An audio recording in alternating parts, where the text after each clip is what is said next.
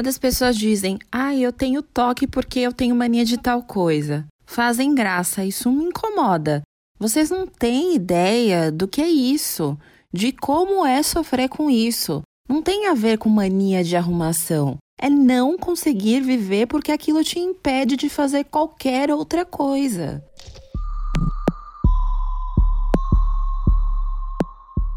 Porque o transtorno obsessivo compulsivo, conhecido pela sigla TOC, é um dos transtornos mentais mais estigmatizados. Muita gente associa o toque aos hábitos de limpeza, arrumação excessiva, a manias de maneira geral. Mas o que muita gente não entende é o sofrimento de quem vive com o toque. Você ouviu na abertura do podcast a Carolina, uma pesquisadora de 29 anos, relatando a tristeza que ela sente quando ouve alguém fazer piadinha com o toque. Ela pediu que o depoimento fosse apresentado em condição de anonimato. Além de ridicularizado, o toque é muito mal visto, o que faz com que muitas das pessoas que sofrem dele tenham medo de falar sobre o assunto.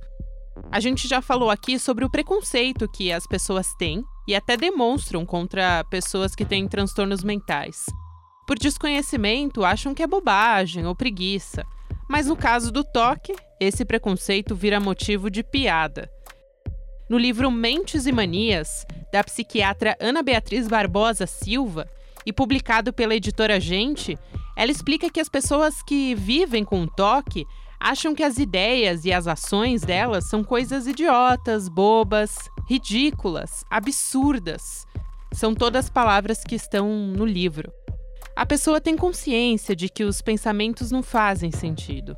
E mesmo assim, elas não conseguem controlar essas ideias. E pior, elas se sentem extremamente desconfortáveis enquanto elas não fazem aquela ação para se sentirem aliviadas.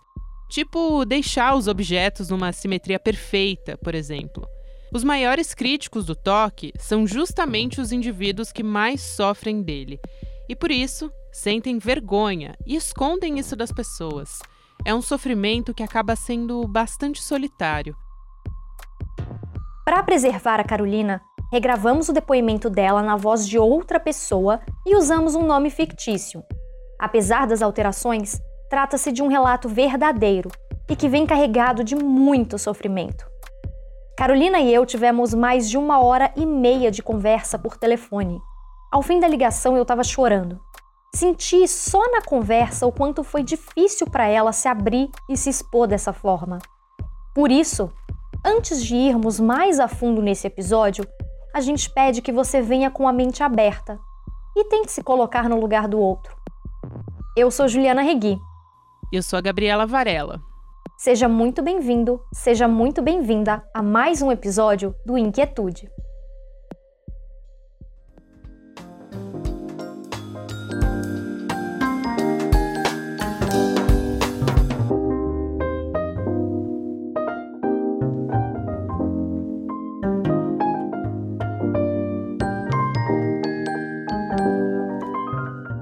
Vamos passar aqui pequeno exercício para você ouvinte.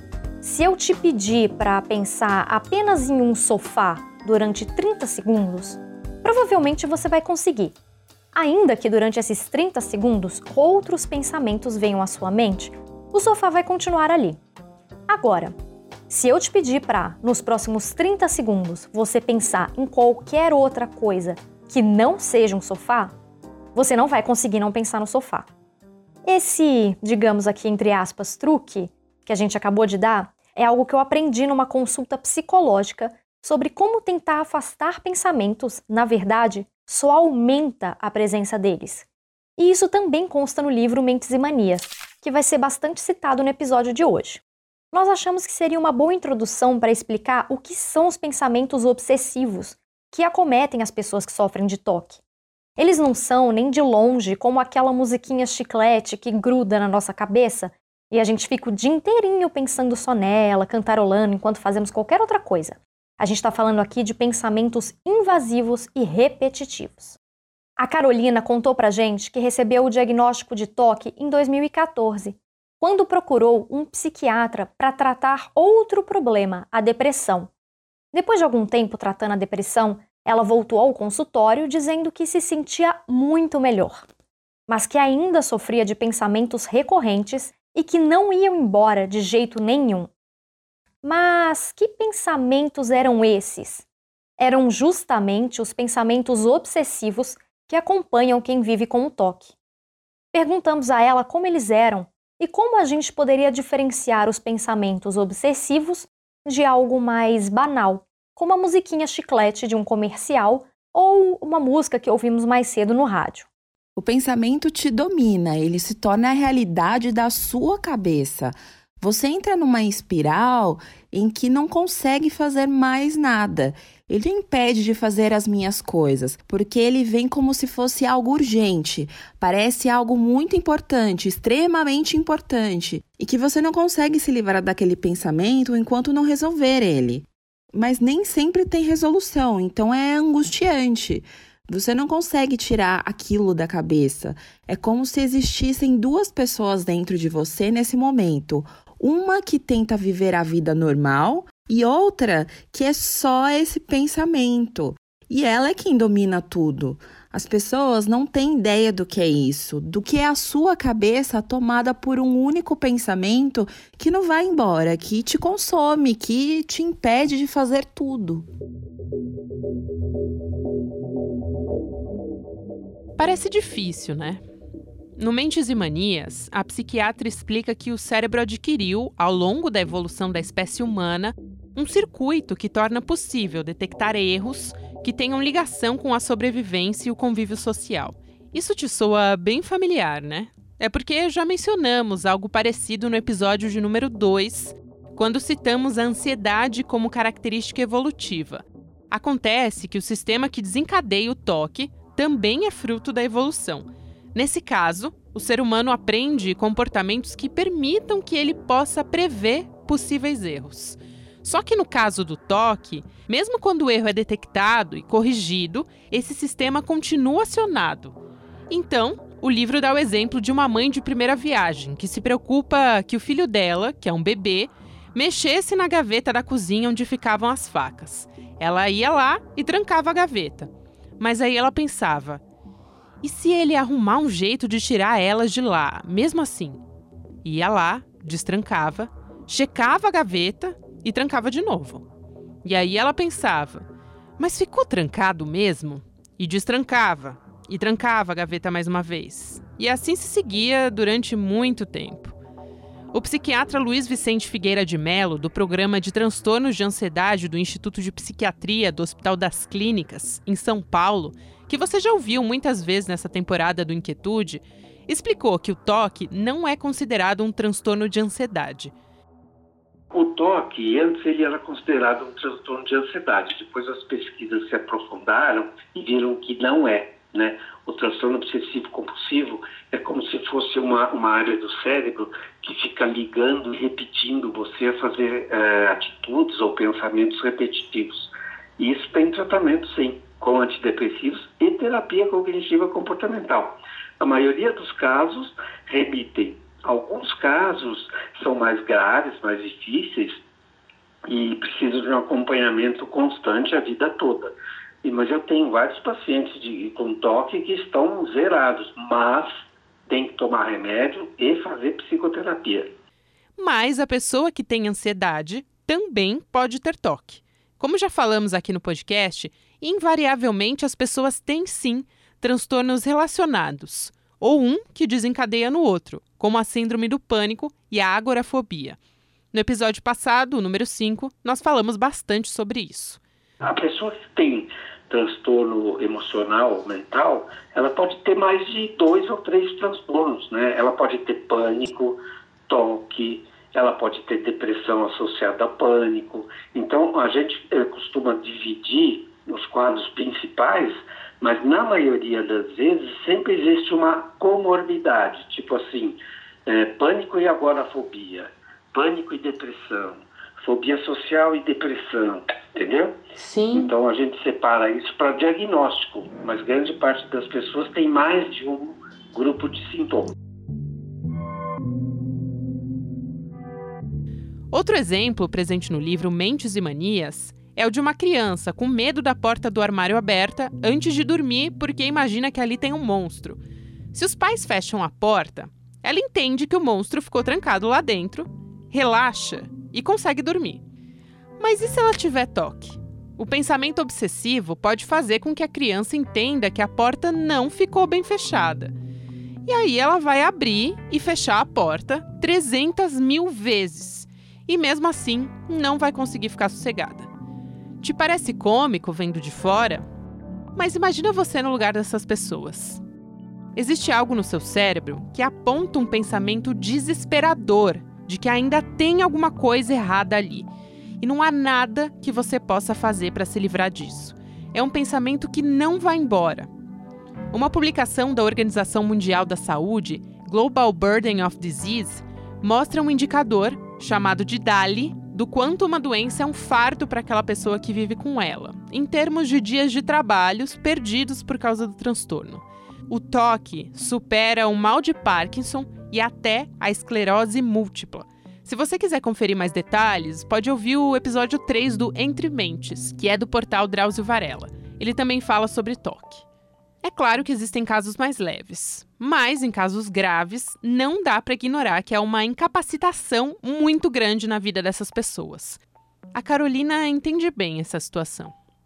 Tenho a mania de ficar checando as coisas. Eu já atrasei 20 minutos para sair de casa porque eu ficava trancando e destrancando a porta. Eu trancava e logo destrancava de novo, porque tinha alguma coisa errada ali. E aí eu sabia que tinha que trancar, mas quando trancava, eu sentia que eu precisava destrancar de novo. E aí voltava a trancar. E era um ciclo. E não é uma coisa que você simplesmente deixa para lá. Aquilo toma conta de você. Eu chorava de desespero porque eu não conseguia me livrar disso. Já sei que, mesmo levantando cedo e me organizando, eu não demoro menos de três horas para sair de casa, porque tem que desligar o gás, checar se eu já desliguei o gás, checar de novo, ver todas as luzes. Também tem essa questão da porta. No Mentes e Manias, a doutora Silva explica que as compulsões de quem tem toque são o que a gente chama popularmente de manias. Elas também são chamadas, entre quem sofre disso, de rituais. São aquelas ações repetitivas que uma pessoa com toque costuma adotar para tentar reduzir a ansiedade que o pensamento obsessivo provoca. E isso acaba virando motivo de chacota. Até entendo mais ou menos ridicularizar a situação se a gente parar para pensar. A questão é que o toque gera ansiedade. A gente entra em um estado de alerta e aí a gente sofre em cima da ansiedade. Desligou o gás antes de sair? Tem certeza? Mas tem certeza mesmo? E aí você começa a repetir para você mesmo algumas palavras enquanto tá em crise. Começa a ter palpitação. Existe um trecho do livro que eu achei particularmente interessante e gostaria de compartilhar aqui. Abre aspas. As pessoas com toque, na verdade, desejam possuir características de organização, asseio, meticulosidade e raciocínio analítico, mas o excesso e o desequilíbrio de comportamentos associados a essas características são tão grandes que elas acabam por se tornar, por vezes, desorganizadas, improdutivas e descuidadas. Fecha aspas. Como a gente já disse, o toque apresenta graus variados e diversos tipos. Alguns são considerados mais leves e outros mais graves. A Carol comentou com a gente que é muito comum as pessoas que têm toque demonstrarem isso dentro de casa. Na rua, as ações são mais ou menos controladas. O que a gente ainda não falou aqui é que muitos dos pensamentos do toque a gente confunde com superstições. Sim, isso mesmo que você ouviu: superstição.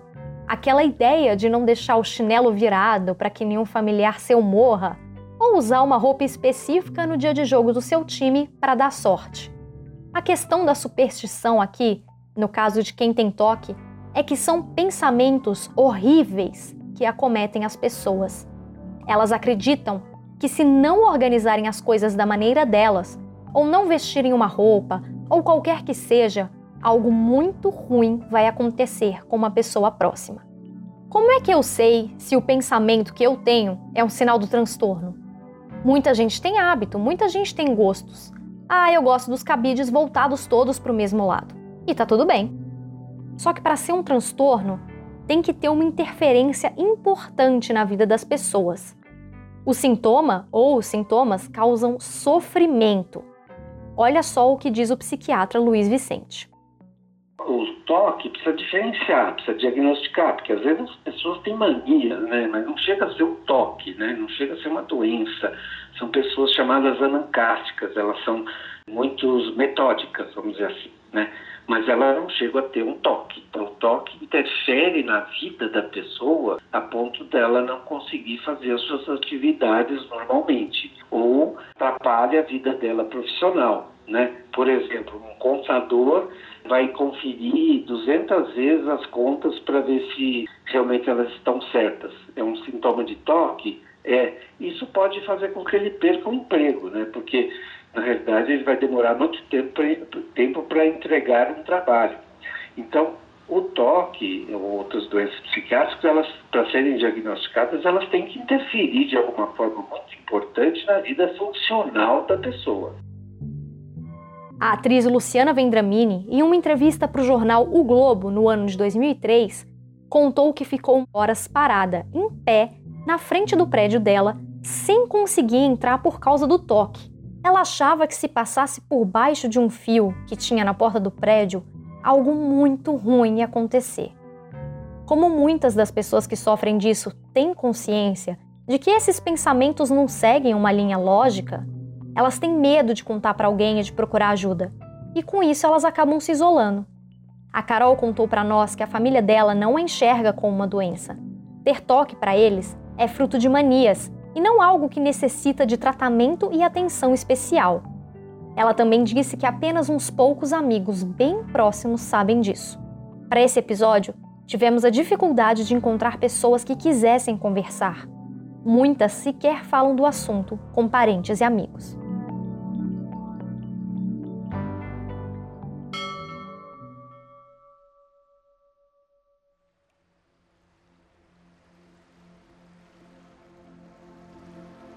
Tocou o sininho do Inquietude, você já sabe.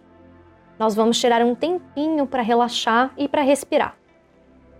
Vamos começar puxando o ar pelas narinas e deixando ele preencher o peito bem devagar. Prende a respiração por um, dois, três e solta. Bem devagarzinho. Relaxa os ombros, alonga um pouquinho o pescoço, virando ele primeiro para a direita, respirando fundo. E bem devagar, virando a direção dele para a esquerda. Quais são os sons que ocorrem ao seu redor? É só o fone com o podcast ou tem algum barulhinho de ônibus e carro na sua rua? Tem algum passarinho cantando? A voz de alguém? Pode ser barulho até da geladeira na cozinha. Presta atenção nesses sons e pensa neles ao seu redor.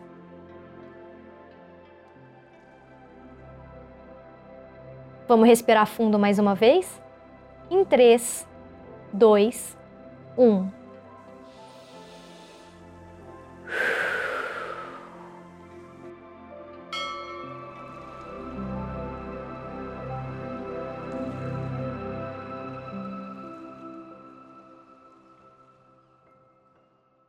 Antes da pandemia, eu já tinha o hábito de andar com álcool em gel na bolsa. As pessoas estranhavam que eu passava antes de comer, por exemplo, mas era ok. Agora em casa é diferente.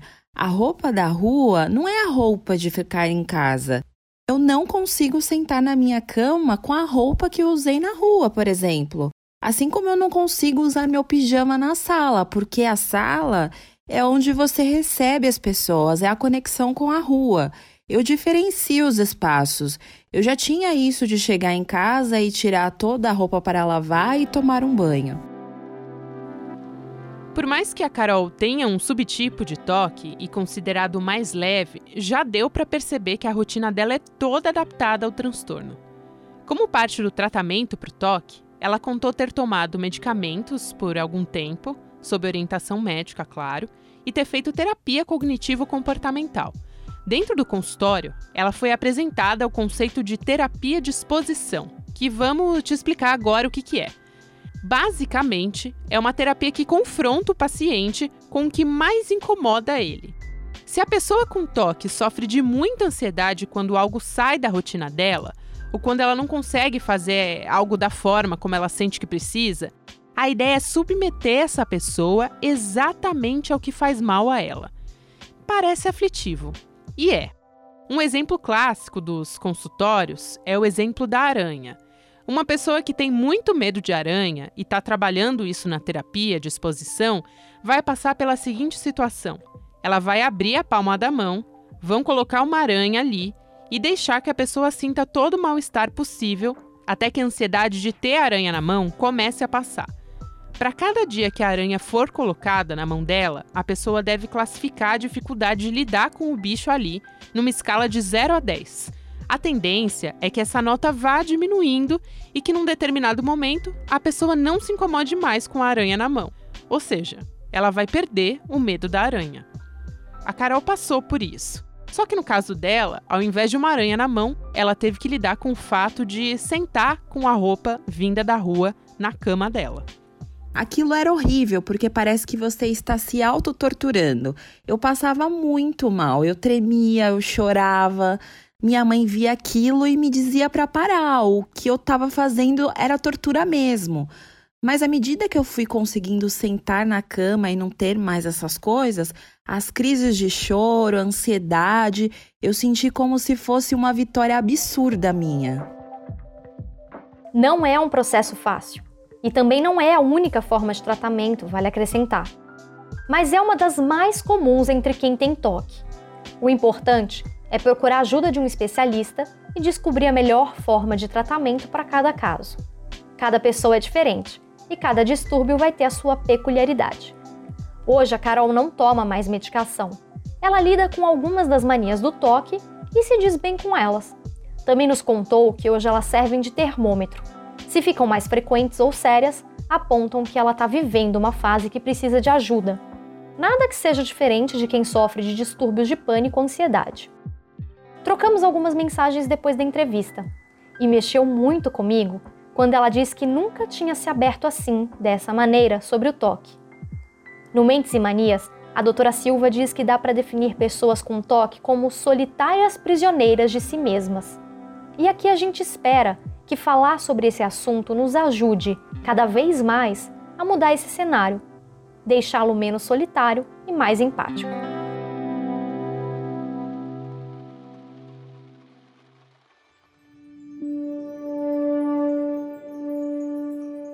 A meditação é uma ótima ferramenta para reduzir os sintomas do transtorno obsessivo compulsivo.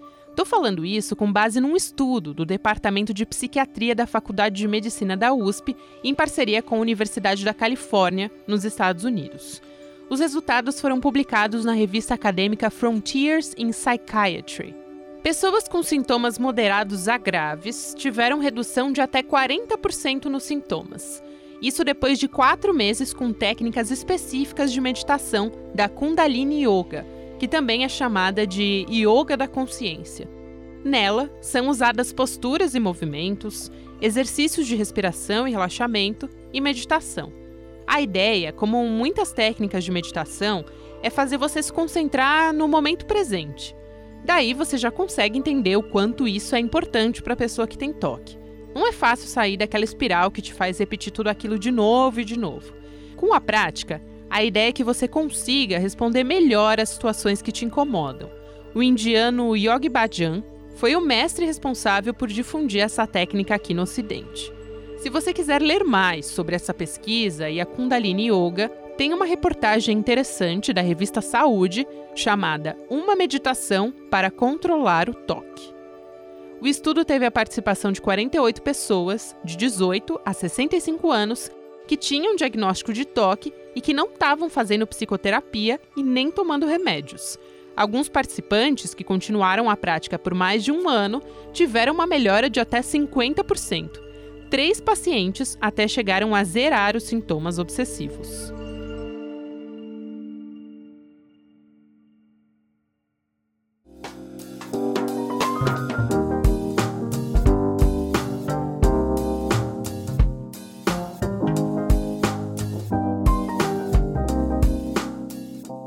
Para ativar a serotonina de hoje, a nossa indicação é um filme espanhol chamado Toque Toque, de 2017, e que está disponível na Netflix. É uma comédia do diretor Vicente Villanueva, que é uma adaptação de uma peça francesa. O filme se popularizou bastante porque informa sobre o transtorno obsessivo-compulsivo de uma maneira leve.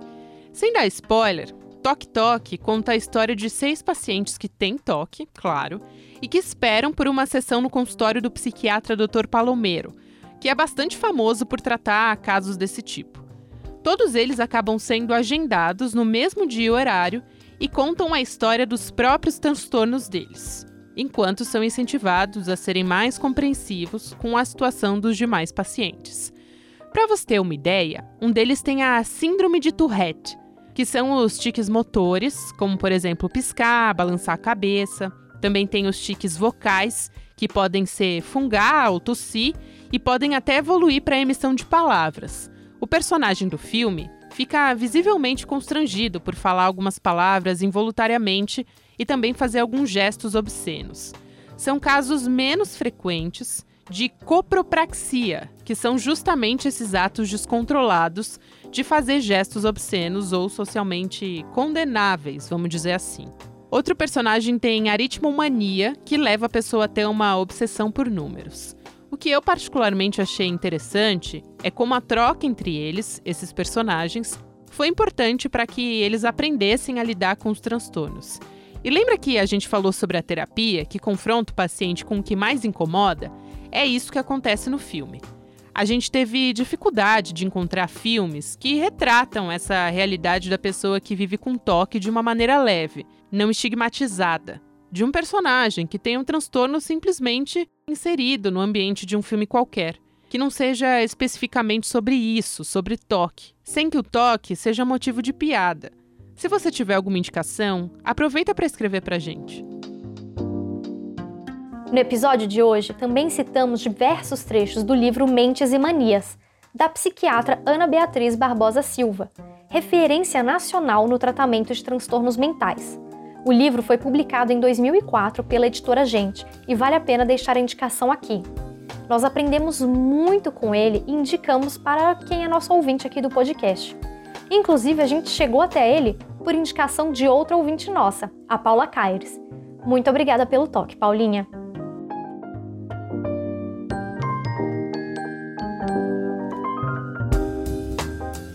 Esse episódio foi apresentado e roteirizado por Gabriela Varela e por mim, Juliana Reguim. A Gabi também é responsável pela sonorização e edição do episódio. Nós agradecemos a Carolina por ter compartilhado a história dela com a gente. Muito obrigada pela confiança e pela coragem. Também agradecemos a Juliana Prado, que aceitou dublar e dar vida ao depoimento da Carol. Lembramos aqui que não trabalhamos na área médica e buscamos todas as informações em fontes oficiais e especialistas da área. Se você se identificou com algum relato ou sintoma, procure ajuda médica. O CVV, o Centro de Valorização da Vida, oferece apoio emocional 24 horas por dia, de forma gratuita, por meio do telefone 188. Você não precisa se identificar na ligação. Quer falar com a gente? Escreva para Inquietude Podcast, tudo junto, arroba gmail.com. Nas redes sociais, estamos no Instagram com arroba Inquietude Podcast e no Twitter com o perfil Inquietude Pod, com demudo no final. Um bom fim de ano para você e até a próxima!